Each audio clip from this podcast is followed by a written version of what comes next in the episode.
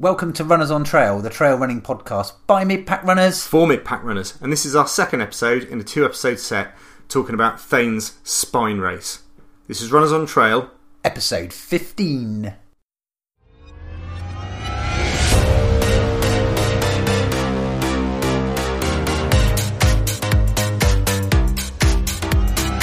Runners on Trail.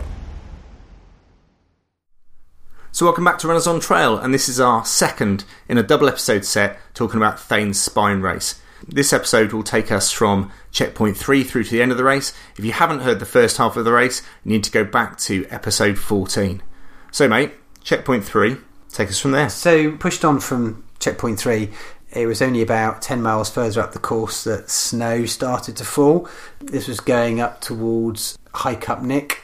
And I was doing that section on my own. I was getting a little bit apprehensive because the wind was picking up. The High Cup Nick was going to be really windy. And it was at night again, going to be quite difficult. But the snow that fell didn't fall for long and it kind of was more sleet than snow Yeah. in the hills. So there was now like on the high ground half an inch of rippled sleet patterns, if you see what I mean, you know, just in the wind had gone behind the grass and tussocks and stuff. So, and that pretty well stayed for the rest of the race. Really, this kind of sleet on kind of high ground. High Cup Nick weirdly was completely still air. Of wind direction on certain hills at certain times, even Yeah. though it was really cold, really cold, it was actually quite still. I mean, I think temperature wise, it got down to minus 18 at some points. I Yeah, think. so that was at the next, so minus 18 with, With- with wind chill, sorry, with wind chill, yeah. So came off High Cup Nick gingerly, trying because I couldn't see very far uh, in any direction because of the weather and all clagged in, making sure I didn't fall down off off the side of High Cup Nick. But uh, went down to Dufton. There's another kind of half checkpoint there, just a place where you can have a cup of tea and get a ration pack out or something from your pack. And there were four people, Patrick being one of them and Colm being another, who were just heading up onto Crossfell. And they said, Thane, if you're going, why don't you just tag along with us? Because they were warning us. And that's the only bit where I did put a top on under my Buffalo. But it was more because I wasn't planning on it, but they were quite enthusiastic that people put on base layers. So I thought, okay. So I put on a merino base layer underneath. In hindsight, I wish I hadn't because it felt really uncomfortable. Maybe it was warmer, maybe it wasn't. But anyway, I did for that, just for that crossfell, because they were saying, look, it's minus 18 up there. So it's minus 6 temperature, and it was kind of 30, 40 mile an hour winds. Yeah. And doing the calculation, at least minus 15 wind chill, probably more. And that did feel like an Arctic expedition again at night.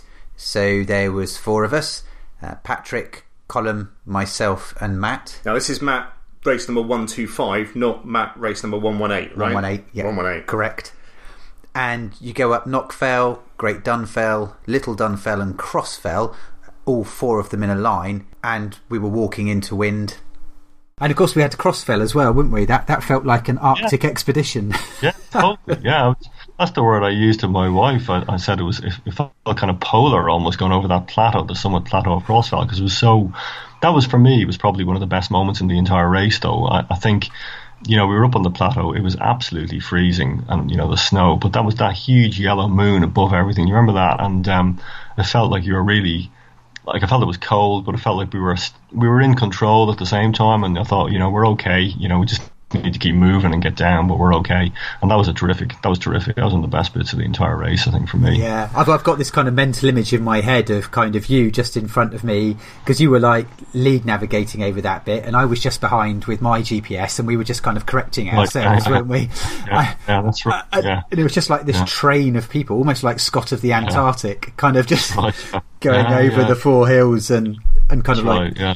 there was no messing, was there? It's like if we had to stop, No. it was like right, get it out, sort it out. I'll Yeah. help you. Right, keep going. Oh, that's right. I think we, I think we, we all worked really well there. and then we got across there and went down to Greg's hut just on the other side. The world's highest noodle bar. Yeah, John Bamber, fantastic with medic crew and stuff, and cooked us his uh, noodles with chilies from his garden. So it's, it's like a famous thing. This Yeah. noodle bar He grows chilies through the year and then mixes it up with noodles, and it's fantastic. Uh, so that was really nice. I stayed there for like half an hour and had those. But it felt like we had the, as it were, inverted commas, the spine experience on Crossfell. It's kind of what it kind of tends to be like, and it felt like we had that. Yeah. Felt very serious, and there was no messing around. And then from there, we pushed on uh, our road section down to Alston. Which is checkpoint four. checkpoint four. Yeah. Um, stopped in one house from some very enthusiastic people. Flapjacks, I seem to remember. Yeah, flapjacks, cup of coffee. It's like, come in, come in, and it's like literally going into someone's house. A, a, a really enthusiastic um, couple, and one of the ladies got an iPad, and she's going through all the races. Oh look, we got something. Got lesbians coming in a second. Oh look at this. Basically, using their house as you know, just not taking our shoes off, even just as a please come in and eat as much as you want. Most of them don't even seem to be. Chris Orton, Leslie, I want You know, uh, Leslie to get as well. naked this time. I really do. Oh, Le- yeah, Le- Les. I was running with him in the summer. Did you? Oh, did you do the summer one? That's the summer one. Oh, You I weren't I open on the summer knew. I didn't know about the so. Okay. Uh, no. Next time, just knock on the door. Yeah, just open the door and come help yourself. okay. Yeah, I, I really enjoyed summer one. I bet it was nice. It's good. Well, you it's get to quite a hot see all the sights as well. Yeah. In this one, you just get to. Uh, uh, Yeah, so go. it's one, two, three, Darkness. four, five, six, seven, eight, nine, ten, eleven to come by now. Has Leslie been through? No yet. No, he's behind you. Is he still going then? Yeah. Oh, good for him. Shows that, yes. Can I have another piece of your lovely flapjack? Will that be okay? Of course you can. This gentleman here, We don't see this at all, so. Right. Don't look at that off. Oh, right. Oh, someone's already back there. Eh? Crikey, they've got a long way to go and a lot much time. One, two, six ain't looking good. Because you've got to make it to Ulster, haven't you, by 12? Ten tonight. Ten He tonight. ain't going to do it It's tonight. yeah. Tonight, okay. How many are after the race already? Is? I don't know. Just go and you give me the numbers and uh, if you go up. About 135 stars, I think. Uh, so 45 have come out of the men. Depends on these cut off. And I don't think any women have pulled it. Oh, no, no, no, sorry. Yeah, it's about 45. You'll see me down this in the hall. I don't want their photos. I know. Put the. You got. I know you photograph. I need a photograph, guys. I need a photograph. Ready? Photograph. Photograph. quick. I need to get it on in- Instagram because this is for our podcast, Runners on Trail. So, uh, yeah. So yeah, Runners on Trail. It's the best trail running podcast.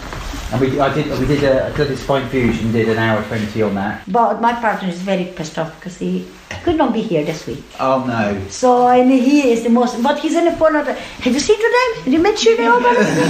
Yes. And uh, and everybody, the ones who do it regular. Yeah, yeah. Hey, where's Tom then? And then, you know, oh sorry, he's not here.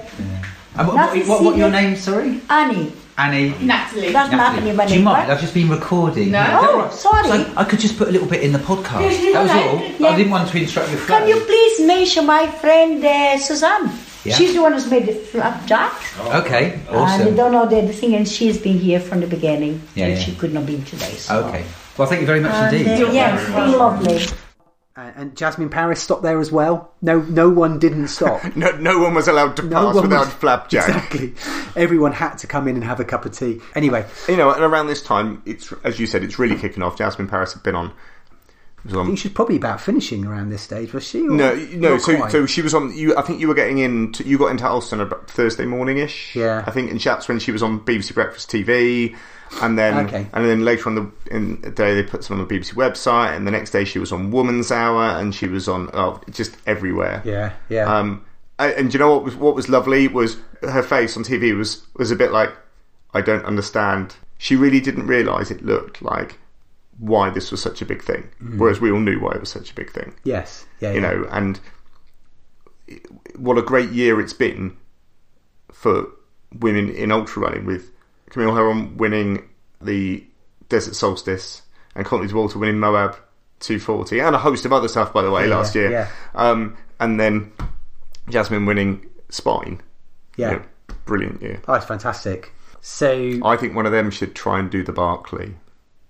I'd like to see Courtney Dauwalter and Jasmin Paris doing the Barkley. yeah, because they've got a number of women trying to do the Barkley, haven't they now? Well, and I, but I think those two have got a genuine Yes. chance of completing it. yeah, yeah, yeah, A real genuine chance. Of completing. I mean, there are loads of other women who have, but those two have proved, I think, that they really could do it. yeah. No, I think so. Especially as Ian Keith is doing Barkley, isn't he? He did, We it did, last we year. did last year, yeah. yeah. I think in terms of on the race, getting to the finish, I think is to me most of the time it's all about how much you want it, and mm. and in all of these when when in my experience in kind of ultras that you find hard, usually there's a time in that ultra when, or maybe more than one time, when you know you face a decision when things are really rough you know you're really feeling rough and you face a decision right okay you know I can pull out or I can go on and to go on is going to be very uncomfortable but you know do I or don't I? And all- for me it always comes down to how much I want to get to the finish how much I mm-hmm. want that finish.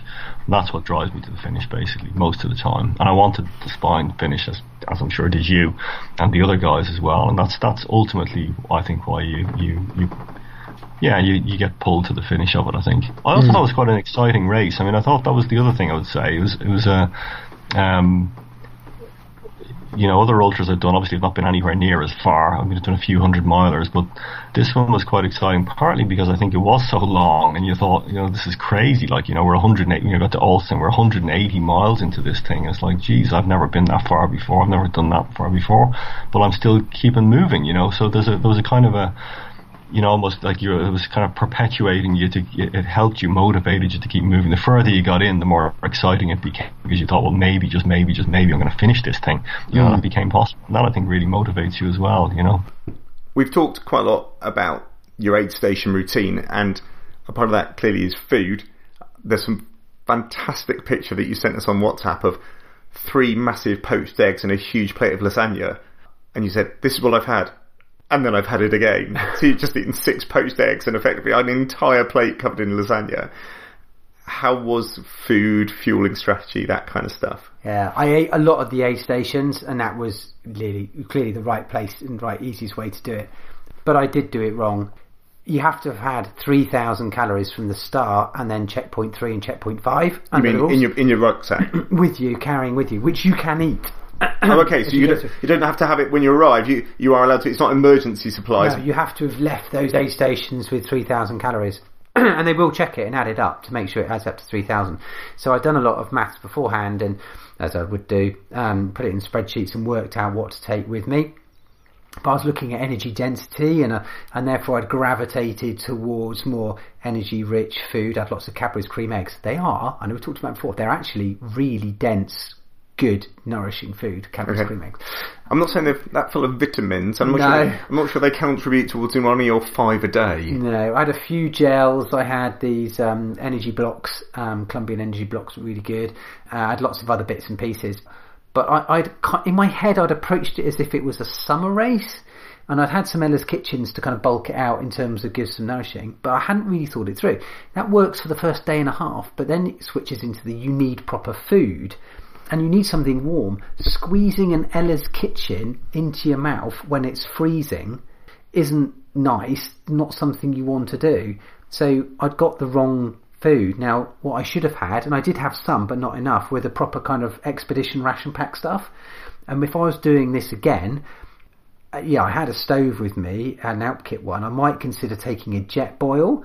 Um, you know, the small Yeah. jet boils, which can boil a cup of water in like two and a half minutes, um, and actually stop, put some water in. The trail shot was really good. I had, you know, for taking water out of streams.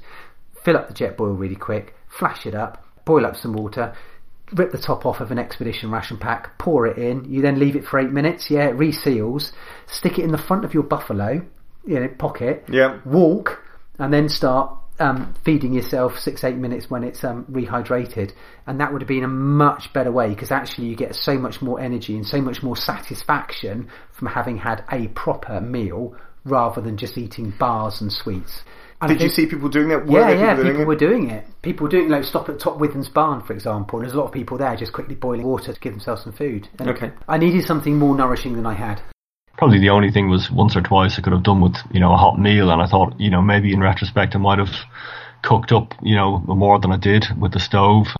Well, I hedged my bets on that because I took a mix of things. Um, you know, so in the sort of quick and easy food, there were bars and um, things like dates and nuts and Babybel cheese and things like you know nice easy things that you can just quickly eat. But um, another thing that made my heavy compared to other people's was instead of taking dehydrated food packs, I took wet packs. And so they, they were heavy. So instead of rehydration, all they needed was heating up uh, pretty much, but but that made them quite heavy. But you know, but actually they were quite nutritious, and I did enjoy them, and I had plenty of them. And funny enough, it was um, uh, when I was coming to the end at Hut Two, uh, the the people at Hut Two wanted to do a trade on food, and they gave me a few little morsels of beef jerky and a Babybel, I think it was, and asked me and asked, asked me what I had got, and I got a, a wet pack chocolate pudding, and I gave it to them, and they were absolutely over the moon about it. Because you do, you, you, you I, I, and I kind of remember it, and, and I did take quite a lot of food with me. I just took the wrong type, but, um, but I do remember after a couple of days, you just want, you just want real food, and you want vast quantities of it, don't you? Yeah, yeah. It has, Yeah. to, has to be real stuff. But the, Um, the good thing about the wet packs was that you can eat them cold. You don't you don't have to heat them up. I mean, they taste better heated up. And, Yeah. and so I would say maybe half of mine were heated up, but half of them were cold, and that was fine.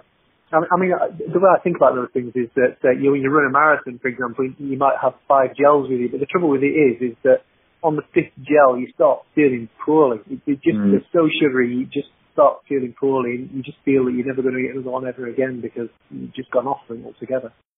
Um, and a quick question because we talked about some of your kit in other episodes, but you took some flasks. You said you were going to fin- fill them with tea. Did that work or not work? Yes, it did work. So I had one water bottle which was just water, uh, and then the other one was a um, Zojirushi Japanese flask which kept tea warm for like 12 hours, even in those temperatures, which was really good.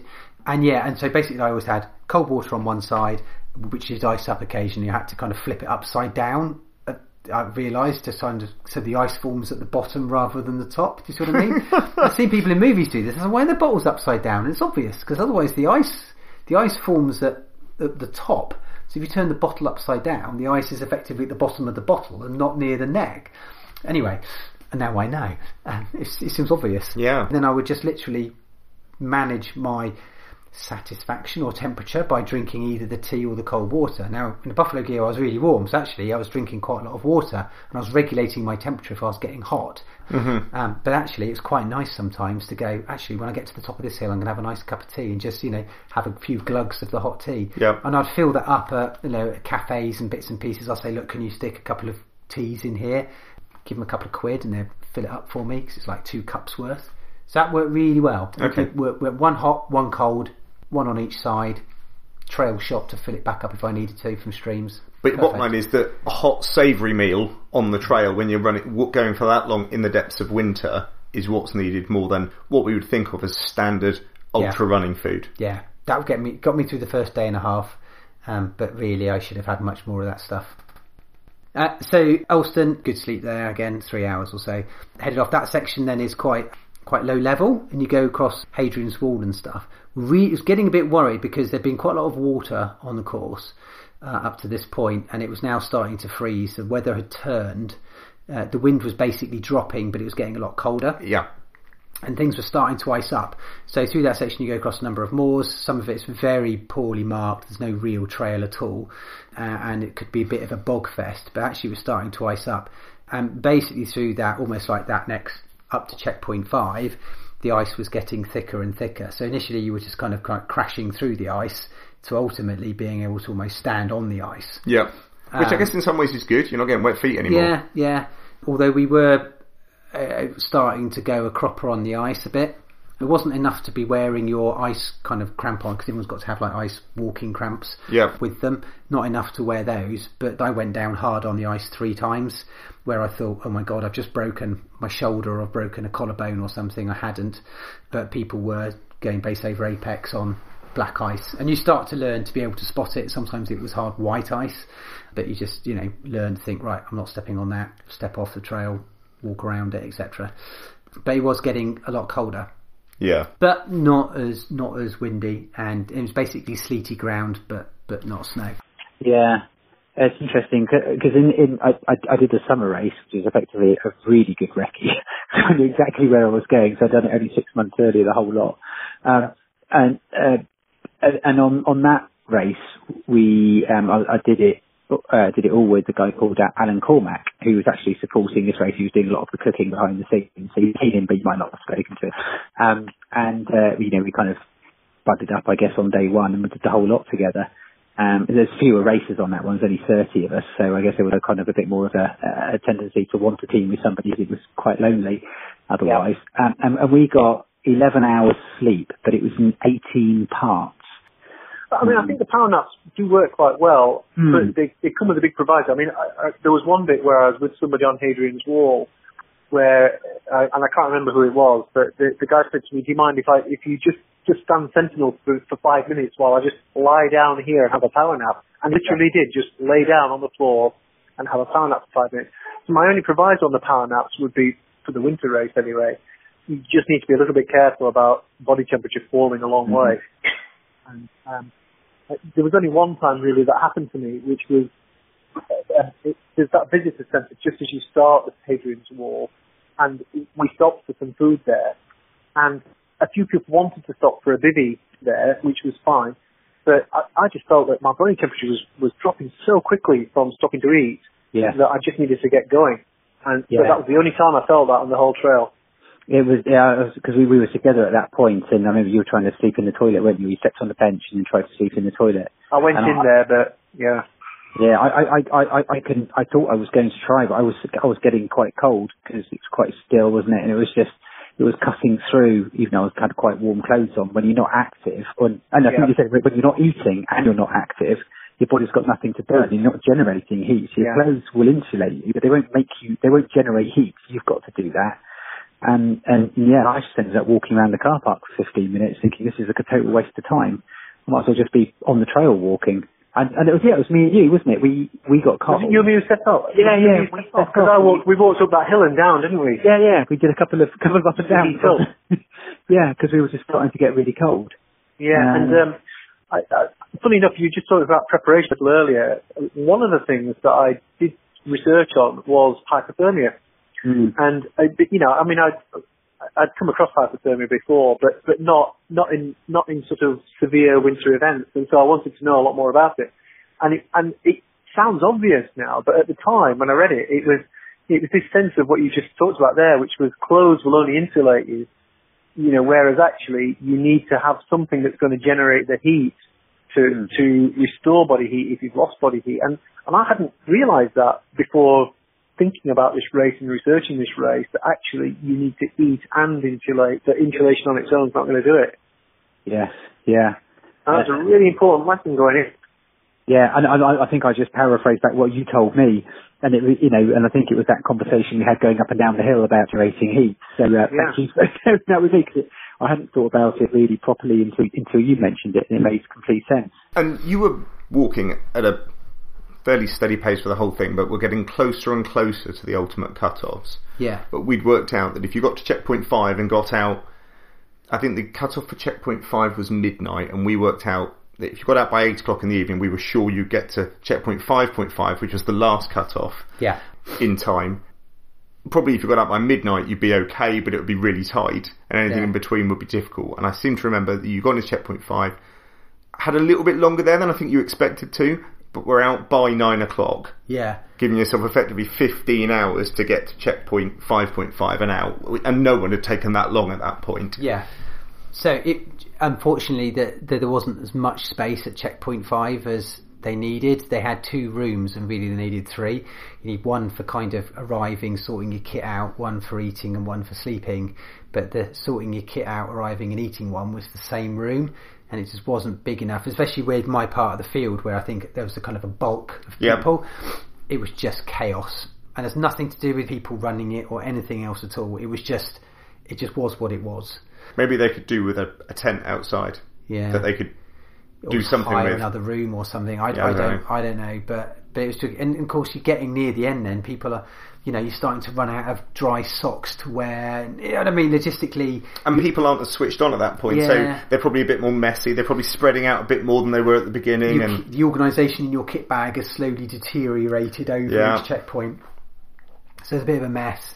So it took us a long time, and the group I was in, well, the group I was in, I was never in a fixed group, but the people I had kind of been walking with at various times, we kind of got separated a bit at that point, and it was just like, "Will you just go?" Because I've got another half an hour, and Patrick we had to leave behind because, you know, I was 45 minutes late out of that checkpoint compared to what I wanted to be. He was like an hour and a half and it wasn't for the lack of trying. It was just like trying to find space to sort your stuff out. And you, Yeah. and on a number of uh, uh, checkpoints, they do a compulsory kit check. So it's like, right, get your stuff out. We want to check it all. So you packed up and like, oh god, right, now unpack. You know, and it's Yeah. just like, oh god, and then you'd lose something, drop something. So anyway, it was it was a bit difficult, but we hit the trail and we hit the trail really hard, and we pushed it really You did walk really quite quick that bit. and I was we were we were a bit far. You know, it's like you get delayed and you get a fire in your belly. We stormed the next kind of ten miles or so till we hit the forest, and then it's a straight walk to the to Byrness checkpoint five point five. We did sleep for ten minutes on the trail there. It was a bit just to get a bit. People were a bit tired. Just literally just fell over on the grass. Didn't work for more than ten minutes before the cold came through. But anyway, got to Byrness 5.5 and then decided, right, we're going to Cheviots. Now, there was a, when we were at checkpoint 5, there was news that they might put a hold on the race. Now, we'd always targeted to, to kind of make sure we had 12 hours spare going on to the Cheviots because the previous year it needed an extra 12 hours to pulse hole through Yeah. the through the snow, and so everyone was really worried. And I think that's why a lot of people have put together because everyone was trying to be 12 hours ahead of the cut off.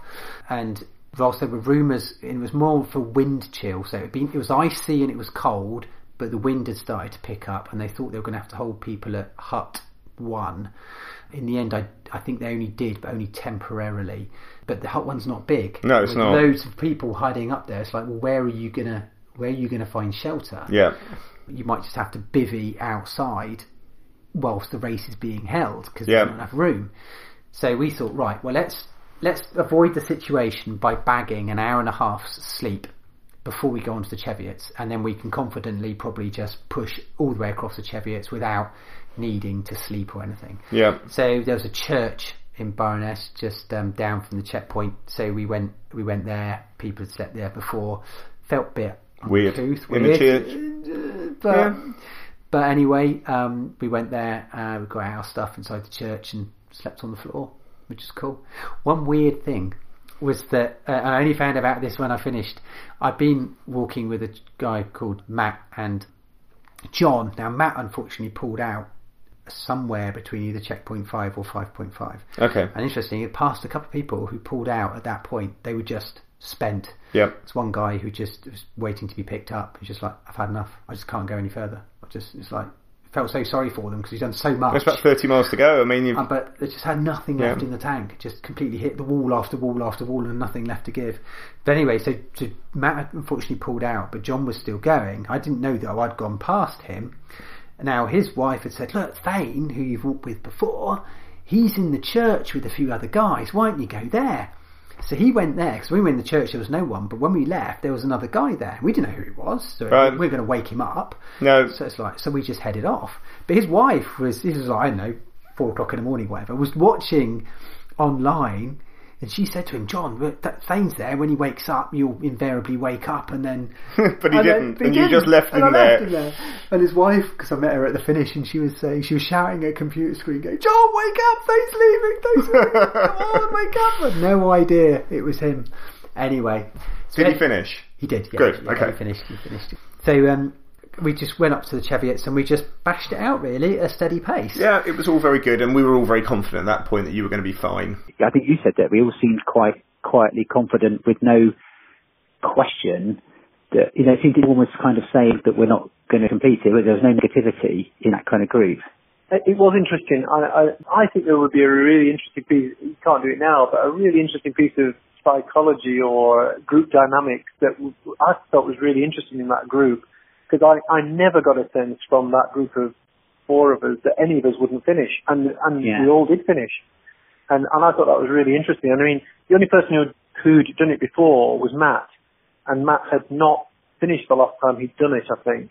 Yeah, But again, he was one. He didn't give any sign that he wasn't going to do it, and it was interesting. I said to him, he and I were we, we left checkpoint three together, just uh, ahead of other people because I knew I didn't want to get to Cauldrons now. But when I was chatting to him, I said to him that my sense of his role in the group was as a sort of a motivator, uh, you know, Mm. Mr. Motivator type, somebody who like just keep the group members happy. And Yes. if you observe what he was doing, he sort of just dropping off at the back to be with whoever was at the back and chatting to them, and you know, and I just thought his role was really important about just keeping people motivated. Yeah. And and I think he felt okay about that because he knew he wasn't doing much in the way of navigation, but you know, but he was holding his own coming along, and, and I thought he played a really important role. Absolutely, it was, it was really interesting, isn't it? And I think that's what, one of one of the things that attracts me to to ultra and trail running and stuff is you do get these kind of you meet interesting people for one, uh, and, and secondly these kind of dynamics, and uh, and you, you never know who you're going to meet on the trail, and sometimes it's nobody, and sometimes you know lifelong friends, and, and, and invariably they're really interesting people, and, and you just kind of see these kind of things develop. I, I definitely got a sense of quite a um, what would you call it a. a a clique or an in crowd before going. I was a little bit nervous about that before going because I, I felt that a lot of the, the commentary that you, I saw on the Facebook pages gave a sense of lots of people who've done it before and know each other and I'm going to feel on the outside of it a little bit. But actually I met lots of interesting people, in, including your good self. Uh, and, you know, I spent some time with a Japanese runner for a day and a Danish runner for a couple of days. So the, the whole camaraderie of it added a lot, um, as well. And so it really was a combination of factors. The challenge, I think, was probably the principal reason when I first entered it to get me into it. Uh, the Pennine Way I quite liked anyway and I had a chance to look most of the course. And then the, the people thing was, it was sort of the icing on the cake really. They brought it all together. I remember going up into the Cheviots. We all started off after that sleep in the church and uh, heading up. And I felt very positive going up into the Cheviots that day. I felt like you know, yeah, we're going to nail this. I know the Cheviots have been up here before. You know, I'm feeling pretty good now. We're going to, this is going to be in the bag. And then, funnily enough, as the day went on, I remember, you know, we got to maybe it was Windy Gyle, and we were heading up that, you know, that section of the ridge. Then after Windy Gyle, and it was cold, and and um, I started, you know, I was tired. My foot, my foot was hurting, and you know, and I remember you turned to me and you said you thought, you, you, I think you used the word something like, you know, earlier on in the day you thought this was in the bag, but now you weren't so sure. And, Oh, and. I, funny enough, I kind of felt that as well. I felt like it wasn't like my mood had completely flipped, that I'd gone completely negative, but I felt actually it was a lot more finer line between success and failure, you know, then than I thought it was earlier in the day. I thought actually this could go wrong, you know, and you could you could end up not making it to the finish. You're I right. was- that was Yeah, I totally forgot about that. There was that moment, wasn't there, where yeah, you just couldn't didn't feel like you could relax. No, that's right. And, and I remember Ma- Massimo was there, and he he he stopped, and I said, "Are you okay?" And he said, "No, I'm hearing voices in my head." And um and uh, and that was around the time you know you had said that to me, and I was thinking the same. And I thought, actually, this is a bit. It's not like it was unraveling. It wasn't, but it was. You know, it was a finer line than maybe I anticipated earlier in the day than I thought it would be. So that was interesting. So Five people that started the last section but didn't make it to the end. yes, And there were Yeah. at least two people I know of. Uh, one who we passed, and there was another guy um, who left checkpoint five d- but didn't make it to five point five, or pulled Really? out five point five. So that's like seven people who left checkpoint Yeah. five and didn't make it to the end. And of Yeah. of the finishers, which was about seventy people, Yes. um, or sixty eight people, something like that. Yeah, that's like ten percent of the field. yes, yeah, yeah, yeah. You know, yeah. have nearly done it, and then still didn't make it to the end. Conversely, I thought we were very lucky in the Cheviots. Actually, I thought you know the weather was cold, but actually it was okay, and I thought we were really lucky that we didn't have a big dump of snow there, and I think that would have made it much harder. I think that you know, going into it, you know, I'd read all these blogs and heard you know that the Cheviots were a really tough part of the, the course, and and I and I kind of thought, well, yeah, okay, maybe. I, I was having recce them, I was less certain of that. But actually now, and, and, and kind of having felt, you know, what we were talking about a few minutes ago there on the Cheviot Ridge line, I think probably, yeah, they are the crux. And particularly if you got bad weather, I think that could be a real make or break point in the race, I think there. Interesting, but so far into the race, you know, you're nearly at the finish, but Yeah. actually, uh, that's pretty tough, yeah. One of the factors that we didn't touch on was that there, there were stretches towards the end where I just needed to be on my own in my Yeah. cave with my pain. And, Yeah. and you know, who I, I will never know whether that was the right thing or the wrong thing to do. It, it got me through. I, I think you guys were very kind at one bit on the Cheviot to suggest that maybe I join you. I just didn't feel I could stay with you, and so I, you know, I thought I'm just going to suffer it on my own and, and get through it. Yeah, I, I had a couple of moments where I dropped to the back of a group or, or uh, just for kind of like half an hour with my music on, just to, you know, I, I felt like I was picking up a niggle. I was just feeling a bit low and kind of Yeah. just gave myself a bit of talking to, almost almost out loud, but no one could hear me. And, and sometimes you Well- kind of need that, don't you? Just to, That's exactly why I wanted to be on my own because at times when I rolled my ankle, it was that painful. You shout out loud, and I thought Yeah. I don't really want people to see me in that discomfort because it made them feel uncomfortable as well. just a case Yeah. of getting through it, just keep moving. Yeah. we did fine. Got to hut two. We didn't even stop at hut two. Now, what became obvious to us at that point was that your group had fractured. Yeah. Um, a little bit. And, you know, you'd, you'd all walked together for such a long time, we all thought it was a little bit weird. Coming down the hill from the Cheviots, uh, my shoes don't grip. Um, Matt's shoes were struggling as well. Three of them got ahead, and then they just got the bit between their teeth. Matt was getting quite tired, and he's not done. He's not recce that last section from hut two to the end, and I knew it well. He was illusioning a lot. You know, was kind of quite. You know, was having to concentrate quite hard on putting one foot in front of the other. So I just, I just stayed with him and said, "Look, Matt, let's just me and you get to the finish." Yeah. You know you did the right thing by staying with him. yeah, And for finishing an hour earlier, yeah, for the rest of your life, you'd have had to contend with leaving him behind and what that could have entailed ultimately. Yeah. So, you know, it's easy for you now. he, you know, he wasn't critical, but he, but if I had left him, there was a chance that he might have just sat down and gone, "Oh, I, I can't." Yeah, and, and sorry, and Matt, if you're listening, uh, I'm, we're not trying to. I'm, I'm not in any way belittling your that, that your um, ability to have completed the race, but there is this bit in these races where you have a moral responsibility to look after each other. yeah, yeah, and other people had looked after me at different times when I was feeling tired. Yeah. and it was my turn to return the favour here to Matt Yeah. to make sure, for the sake of an hour, we get to the finish. And there it was, and we were all watching you and Montaigne do a pretty good job in the spine of um, filming things. And so we saw you coming to finish, went onto Facebook, and they had Facebook Live running, so we actually got to see you finishing live, crossing the finishing line, and uh, touching and kissing the wall of the hotel, which you don't need to do to finish, but people seem to do as, as Yeah. a mark of tradition. And yeah, do you know what? You looked remarkably composed. I always think when I look back at these things that I look like I am. I don't feel that I am beforehand, but when all of a sudden you appear in front of people with cameras, you're like, "Yay!" but but Well, you no, jogged across the line, let's be honest. So how much of it did I run? I think I ran 30 yards in the car park at the start. Uh, we got filmed on Hadrian's Wall by the camera crew, uh, and I you felt you had to run then. and yeah, the, the, the the three or four people I was with at the time they ran and I refused to, and then they one of them encouraged me to run like 20 yards. So now I've done 50 yards of running, um, and then to be fair, at the end we ran the last kind of four or 500 yards. Um, we could see three people behind us, and we didn't want to end up getting so close that we didn't have a separated finish. Yeah. Do you know what I mean? Yeah, it's like you know, so like, well, let us finish, and they can record us, and then they can record them. Yeah. So we did we did push it for the last 500 yards, which is nice, and it was nice to finish. My dad um, was there as well, and and recorded some bits and things. And then you go into the hotel, unlike the summer where you just kind of you weren't really allowed in. Um, in this one, you know, they've got a full reception in there and stuff, and they've got your kit bags. And I got given a medal, but I couldn't keep the medal because they'd misplaced some of the medals. But they gave you a very pretty This top. lovely top I've got, which is like an organizer's top, which is good. Spine Ultra series and stuff. I've been wearing it all week. Well, and look, you know, Um, so, you are one of, I I think, less than 10 people that have done Fusion and the Spine Race. Yeah, the, the two- summer and the winter. full summer and the full winter. They can spare you a top. Ah, indeed, indeed. I feel quite good. I have to say though, so uh, and we'll put a picture up on Twitter and Instagram.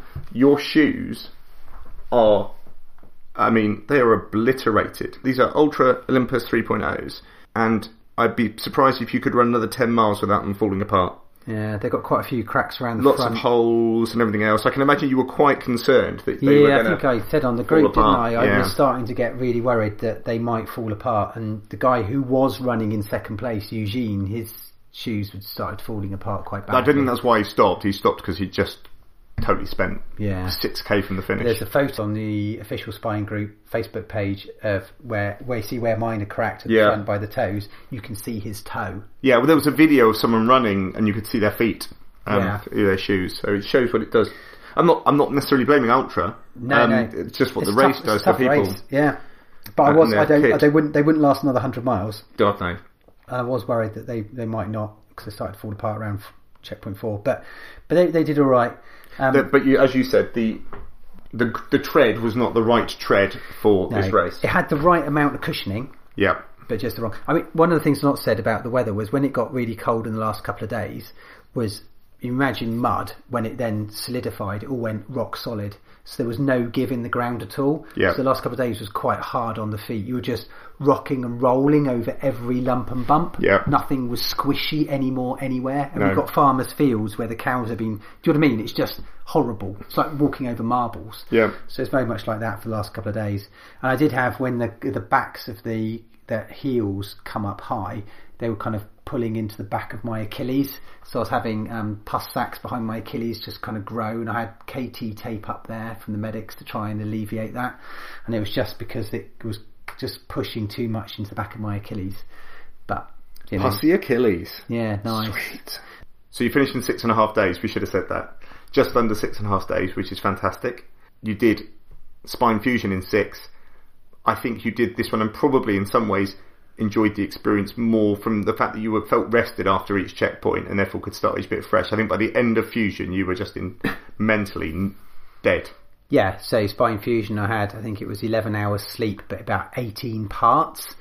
Whereas this one I had 14 hours sleep, but it was like in six parts. So much better. Yeah. I suppose my strategy was to kind of sleep at the checkpoints, much as possible. Um, less so out on the trail. I thought that'd be better, more way of doing it.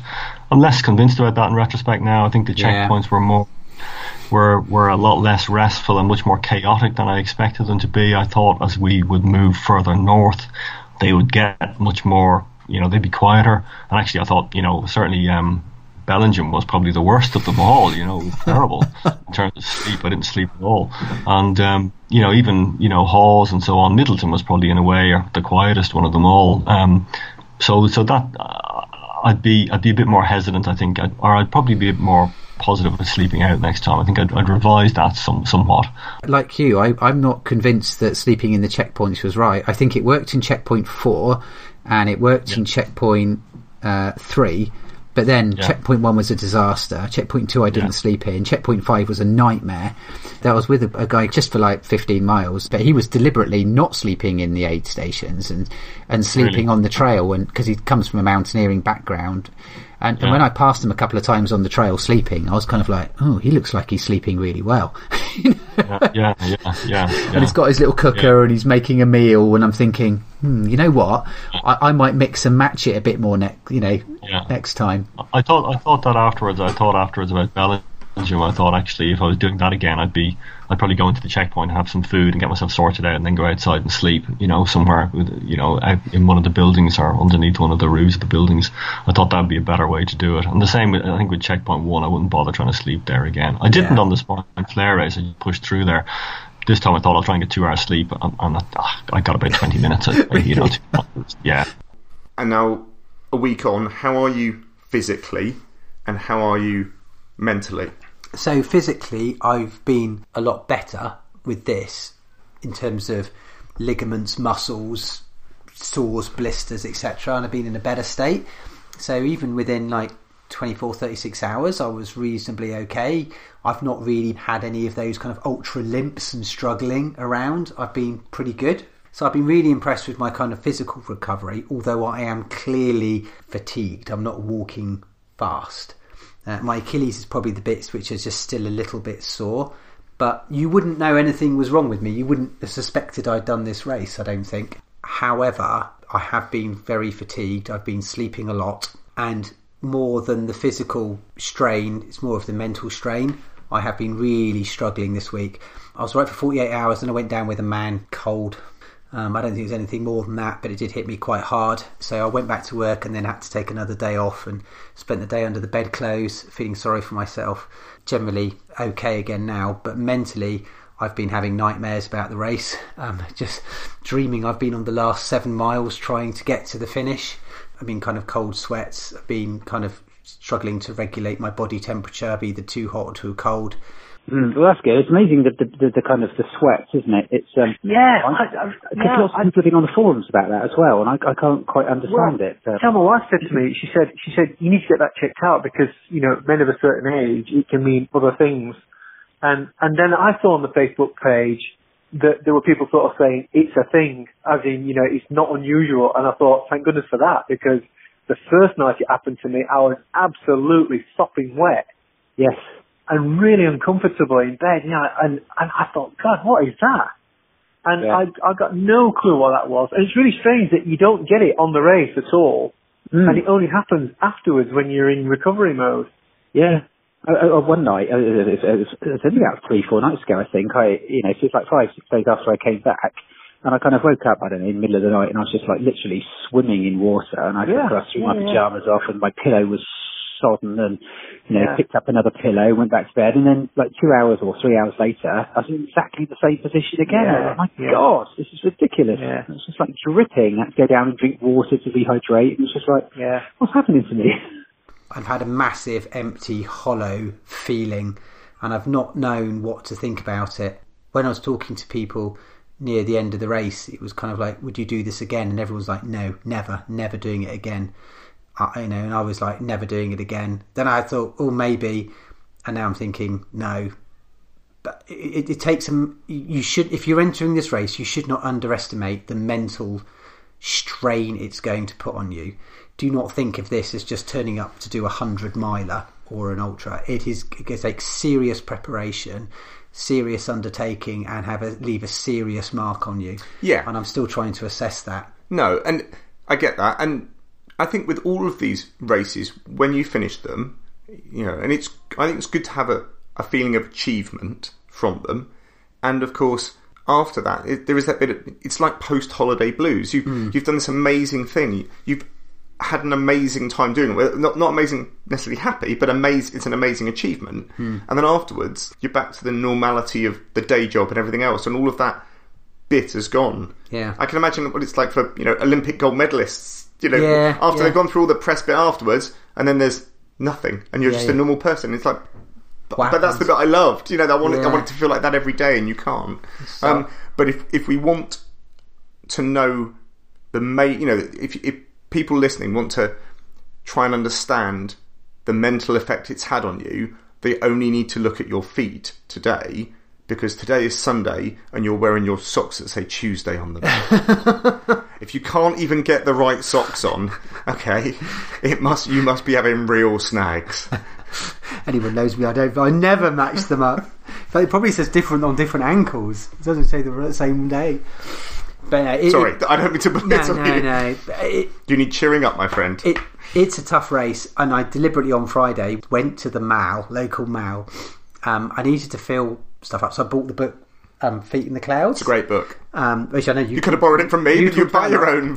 And I, and, and I didn't know I was going there to buy it, but I bought it and I thought, right now, I need to, you know, we talked about, I, I think we're going to spend a bit of time in the Lake District this year doing Yeah. all the stuff and doing stuff which is more kind of 60 milers, you know, we're looking at Fellsman and stuff like that. And thinking, right, I need to fill my head with something because I've got this huge hole. And, and I also just wanted to go to the shopping mall to sit there to be around other people. Even though I was ill a little bit and I shouldn't have gone to work, I did because I didn't want to sit at home festering thinking about the spine. I wanted to talk to people. But, but why would you fester? You, you've just completed the spine in less than six and a half days. Yeah. Well within the time limit. but I just couldn't, just can't, you know, it's just trying to get out of the rut. And, and there's people on the chat channel who are saying, you know, am I suffering PTSD? Am I suffering this? Am I suffering that? It takes a lot of mental. It's a lot of mental impact. Yeah. Personally, would I do it again? Um, I said when I finished, I would do spine fusion again because that felt like it was really nice. You you see. Well, you did it in lovely weather as well this year. I mean, Well, let's be yeah. fair. Yeah. Uh, last year, sorry. yeah, very hot, but nice, clear weather. And I was thinking, well, I might do that again. Ultimately, I would only do spine again if I thought I could do it significantly better. So if I thought When you say I- better, you mean quicker. quicker, if I thought I could do it in under, say, five days, i.e., be competitive, I wouldn't do it again just to do it because it's such an undertaking Yeah. and such a com- physical and mental commitment that I don't know if it's fair on me or my loved ones to kind of keep doing it. And I think to do it in under five days, the mental commitment would be another massive step beyond because the amount of sleep that you could take would have to be significantly reduced from what you did this time. I think you'd have to do less than half that sleep to go under five days. Yeah, or or I'd need to be significant. uh, What I think I'd need to be is significantly stronger and faster than I am now, which Yeah. means like a year, two, three years of solidly becoming a much better ultra runner. Yep. I- I'm not going to go through it again to end up at six days or six and a half days or you know, if I thought right, I can take a good, I can definitely take 24 hours off this time, uh, and because We're up to five and a half days so- now say- already. Say say had done like you know the Ramsay or the Bob Graham round, and you've done this, and I you know all of a sudden I'm not mid pack run, I'm actually for my age getting quite good. Yeah. Then I'd go back and do it again. Yeah. Did you enjoy it? I, I did enjoy it, and uh, that's an interesting question because uh, when I was reflecting on coming into the finish, you know, in the last sort of four miles, I knew I was in good shape because I started to think about that question before I got to the end because I thought, going to be an injury on the finish line, and one of the questions is going to be, did you enjoy it? And when I was thinking about the answer to that, I thought, I can't answer that with a gushing positive right now because I think I need to reflect on that for a little while before I reach a conclusion. So I had a debate with myself how I would answer that question coming to the finish. And I determined that I would duck it a little bit by saying something along the lines of that I was delighted to have completed such a difficult challenge. Uh, you know, and, and so, but with the benefit of a week to reflect on it, I determined that actually I did thoroughly enjoy it very much and, and more than that probably would, would be prepared to give it another go. I think I think doing it the first time, doing any of these races the first time is a, it's a very powerful draw to finish, a very powerful incentive to finish. I think when it's the first time, mm. I think it's it's it's yeah, y- you've less to prove in a way the second time, and therefore, as you say, there is there is an element of risk, I suppose, that you know you could end. Thing. But I, a part of me would be, I, I, I suppose I'd quite like to do it again also because I, I, having done it once, I think, you know, I'd like to do it again to see if I could make the, you know, the passage somewhat easier in a way from my, my experience and what I learned the first time. And, and, you know, would it almost be a, it was a positive experience the first time, but would it be more, even more so the second time? I don't, I don't know. It could be horrendous, you know, I don't know. Uh, but I would, yeah, I would be, I would be interested, I think, to do it again. Yeah, yeah, at some, at some point. Yeah, yeah. Yeah. I can see myself doing it in maybe in kind of three, four years, something like that. Yeah, Um, um, but uh, yeah, I'll wait and see. It's it's a tough old race, isn't it? It's uh, It is. Yeah, it takes it out of you time. Yeah, yeah, for sure. But first and foremost, and I said to Scott, the organizer, I'd like to go back and help. If I had a, you know, in Spine next year or the year after or Spine Fusion, he said, yeah, sure, you've done both. You've done the summer and the winter. You know, you've got You good could bring experience. you could bring a huge amount to the people doing the race. Yeah, g- why, why not? They need volunteers, and that's how the system works. And I'd love to go back and help. And, and those people work hard. You know, they're getting as little sleep as everyone else, kind of thing. Yeah. And be there for other people. And I think that's what I'd like to do first. And then spine, maybe four or five years time, stronger, fitter, better runner. Maybe I'd give it another go. But I'm not going back just to go through the same process again. It's tough. Properly, properly tough. I don't think I ever want to do it. no. No, I don't think so. No, not not spine. Maybe fusion, but Hmm. but but not spine. Yeah. It's a proper expedition race. Yeah, Proper expedition race. I kind of don't like the idea of a race where I feel I'm gonna have to walk it. Yeah. Even I, I want to be running it. I don't don't Yes. want to just. I don't want to go for a hike. Yeah, yeah, yeah. Um, No, understood. Yeah, I've also done the Pennine Way now three times because I did it when I was a kid, and now I've done Spine Fusion and Spine. I'm like, right. I've and which one did you enjoy the most? I I enjoyed Spine Fusion, I think, the most. But yeah, I I, I, I, don't know. I'm still processing it a bit as well. So I'm definitely having to shift the focus now and work out what the new things are to do this year. Well, I think we should start doing some more Sunday morning training sessions again. get ready for the Fellsman, which we're doing at the end of April. Yeah, looking forward to that. I'm looking forward to it too. I think. I'm not going without waterproof socks. No, Um, no, not but I need last new time. shoes because I keep ruining them every time I do one of these like spine races. They are right off a they set of just, shoes. They are total write-offs. Right. Don't forget you can follow us on Instagram and Twitter at Runners on Trail. and feel free to email us runnersontrail at gmail.com. And of course, please subscribe to the podcast. We really hope you've enjoyed hearing all about Thane's spine experience, and he's had a fantastic idea for something that we're going to go off to do in March. And that is a recce of the Bob Graham round. Yeah, we're going to take a couple of days to do it, though. We're not going to try and do it in 24 hours. Uh, but we're going to record, hopefully, lots of stuff while we're doing it, and it should form the basis of the next podcast. So you'll be able to hear all about that in episode 16. So there's a fantastic free resource called Your World Within. You'll find it at www.yourworldwithin.com. And it has loads of fantastic tracks to motivate you to get the best from your runs and life in general. As Thane said earlier in episode 14, he listened to one of their tracks just before he started the spine race, and it seems fitting that we should finish this episode with it. 268 miles, 7 days. This is war.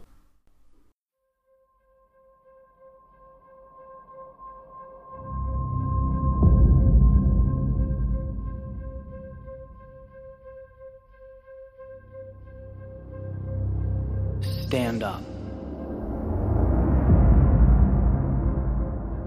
Regain composure and open your eyes because there is everything to be gained.